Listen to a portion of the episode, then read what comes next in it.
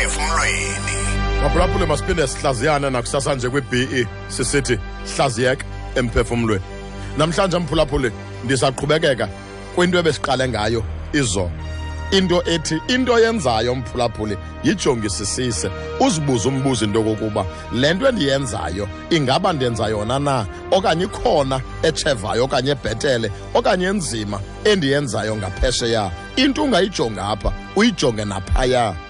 Phulaphule namhlanje ndifuna ukuthi think before you act.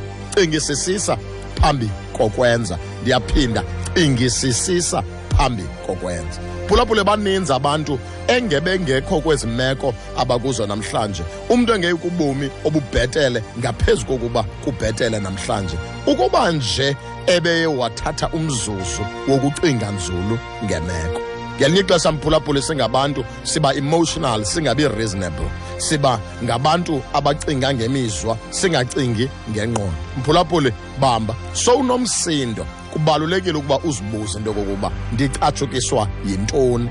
Kuhle mphulaphula into yokokuba nomsindo lo umele ubukwazi ucacisa bakhona abantu abathi xa sele becaphuka umntu umbone uba akakwazi nothetha oku. Umntu u-emotional so much that akasakwazi nokuba reasonable. Mphulaphule akho nto ibaluleke ngathi kukucinga. Cinga sowucaphuka mphulaphule ukwazi ucacisa umsindo wakho kakuhle. Utsho into yokokuba ndicaphuka kule ndawo. Why? Ngoba mphulaphule xa ucinga uzawuphuma ezintweni umsindo ongakufaka kuzo ube sengxakini ngomso. Mini emandi eqhakasa kodwa kwathi ekugqibeleleni